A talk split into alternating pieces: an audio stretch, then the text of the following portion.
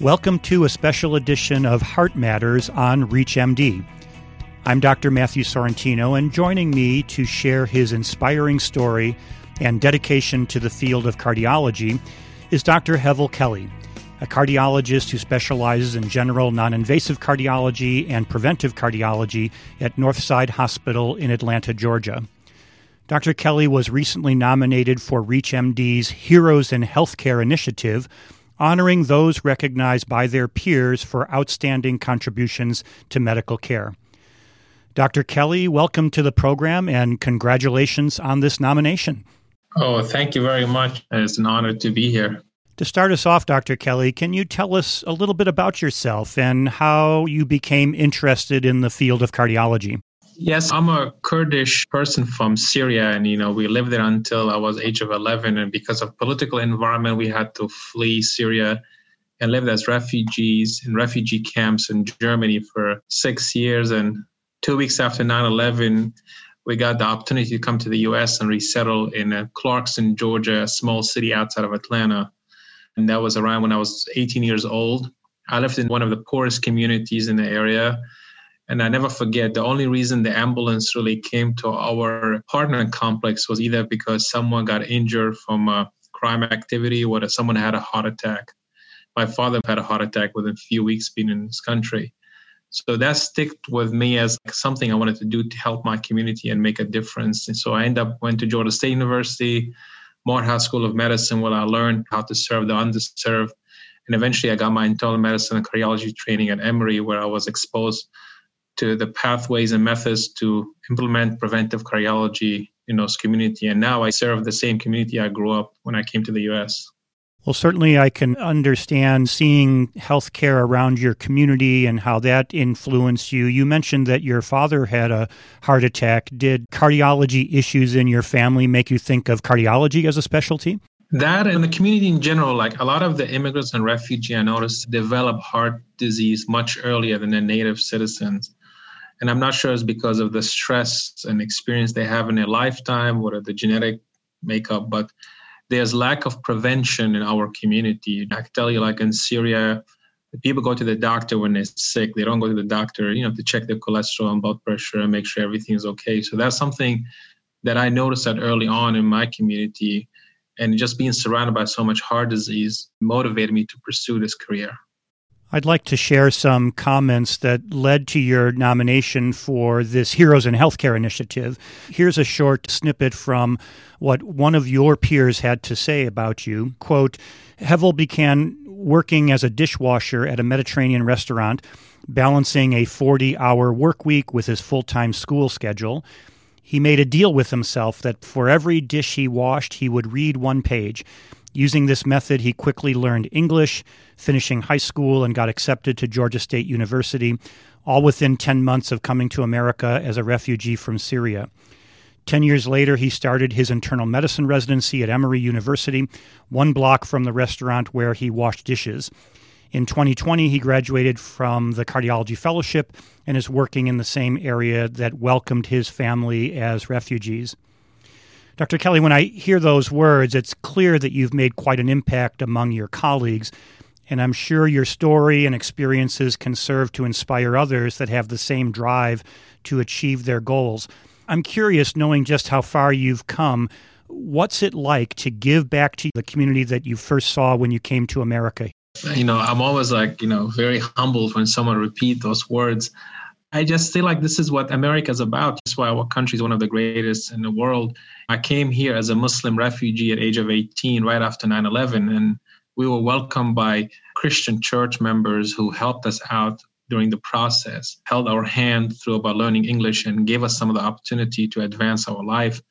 And now I'm in a privileged position where I could actually make a difference. And that's what a motivator for me is because why would someone like those church member and community member come and help my family when we came to the US? You know, is the least I could do is to give back. You know, there's a Kurdish saying, whoever taught you an alphabet, you own him a book. You know, I mean, I own this country volumes. I don't think I would have made it this far if I lived somewhere else as a refugee. I think that's what makes America such a great place and unique place to grow and make sure your dreams come true. Would there have been opportunities in Syria or the area where you grew up to be able to go into medicine as well? Well, in Syria, the problem was as a Kurd, you know, was an oppressed minority. So you could be very smart, you could have the opportunity, but it could be taken away from you for any moment, for any mistakes you make. So that's what I mean, living in a political environment is. And in Germany and Europe, especially, you know, the opportunity for immigrants and refugees are very limited. So you could pursue it, but you we were on asylum status, which means we couldn't go to college because we were on temporary asylum. And I think that those barriers don't exist in the United States when you come as a refugee. You know, when you arrive to this country, they give you a driver license, a social security, you get some help for three months, but you're on your own, which I think could be a challenge in the beginning, but the opportunity is wide open for you to go pursue your dreams in this country. For those just tuning in, you're listening to Heart Matters on ReachMD. I'm Dr. Matthew Sorrentino, and with me today is Dr. Heval Kelli, who's a recent nominee of ReachMD's Heroes in Healthcare initiative. Well, getting back to your nomination, Dr. Kelli, your peer also mentioned that you started a program called the Young Physicians Initiative. Can you tell us more about this program and what led you to start it? Yes, this program is very dear to my heart because it's based on my personal experience. I grew up in Clarkston, Georgia, where half of the people who lived there are African American and the other half were refugees. And we all face the same issue of being underserved and living in a poor environment. And we were not surrounded by doctors and, you know, physicians and nurses and PAs or APPs. So it was very hard to find medical mentorship in that environment. Eventually, I was very lucky to go, to, you know, to Morehouse Medical School in Emory for my training. And when I went back 10 years later to speak at my high school, I noticed that the students were facing the same challenge of finding mentorship. So I went back and started thinking about what is the best way to inspire these kids. So I thought about instead of bringing them out of their environment to our hospital, let's bring the medical students and physicians to their classroom so we started this model, the Young Physician Initiative, which focused actually on being present in a classroom and doing fun activity to inspire these students and connect them to our field. And I started with one medical student doing these various sessions during the year. And eventually we expanded to like four high school and six colleges in Atlanta. And now we have a very large virtual program during COVID 19. So it was based on a simple idea of being present and connecting underserved students with the medical network. So, besides just going to the different high schools, are there any other services that the Young Physicians Initiative offers to these young students in these underserved communities? So, eventually, each school will have a team of medical student physician that works with these students about guiding them through the high school process and also in college too, where they offer personal statement editing, help them with studying for their MCATs and different exams, but at the same time offering shadowing experiences where they go and you know work with physician. But most importantly, every year we have an annual conference called Dr. for a Day, where we bring over 50 physicians together into a conference with all the high school student and college student invited, where they can meet and learn about different aspects of medicine. So that's a lot of the service we provide. Now with COVID-19, we have a very robust virtual program. We actually divided the student into we call a mentorship circle, which each circle has two medical student and a physician, and they guide them through the process throughout the year. Because that's really the challenge of COVID 19 is kind of hurt a lot of the people from poor communities because they had no further shadowing and access. So we try to use a virtual model to keep everyone connected during these tough times. Well, this certainly sounds like a program that would have huge applicability to other areas. I know here on the south side of Chicago, where I'm located, we have a very similar population to what you're serving around the Atlanta area. If any of our listeners wanted to learn more about the Young Physicians Initiative and put together similar type program in their area, where can they go to get more information about this program? Yes, ypiprogram.com is our website. Our model is very scalable, is very low cost and very low effort. We focus very much on high impact, low effort because one thing we learned is as physician and medical student, we are very busy so finding a way to engage everyone in a process, it is the best way to continue and sustain a program like this. We call it like a residency program where actually the med students do a lot of the heavy work and the resident physician are there more for guidance.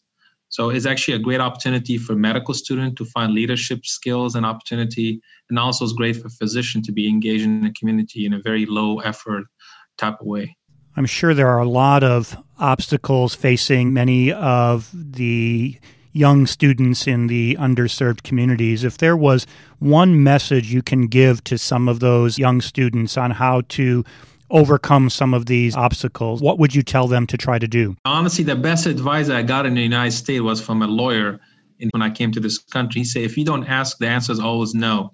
So I encourage a lot of people who have a dream to ask people if they could help them in any way and show like dedication and motivation. And that's what I did all my life. When I, when I met someone, I asked them for advice or an opportunity. And, you know, they offer me a signal or some kind of advice, I would take advantage of that and work very hard. I think we forget that intelligence is important medicine, but I think hard work and dedication is your best trait to be successful. I know a lot of our medical students and young residents want to give back to their communities as well. Do you have any advice for our students and our residents how they can get involved in doing work like this and giving back to the communities where they work? I think the key is to build a team. In every institution, residency or a medical school, there's always people who want to do this type of work.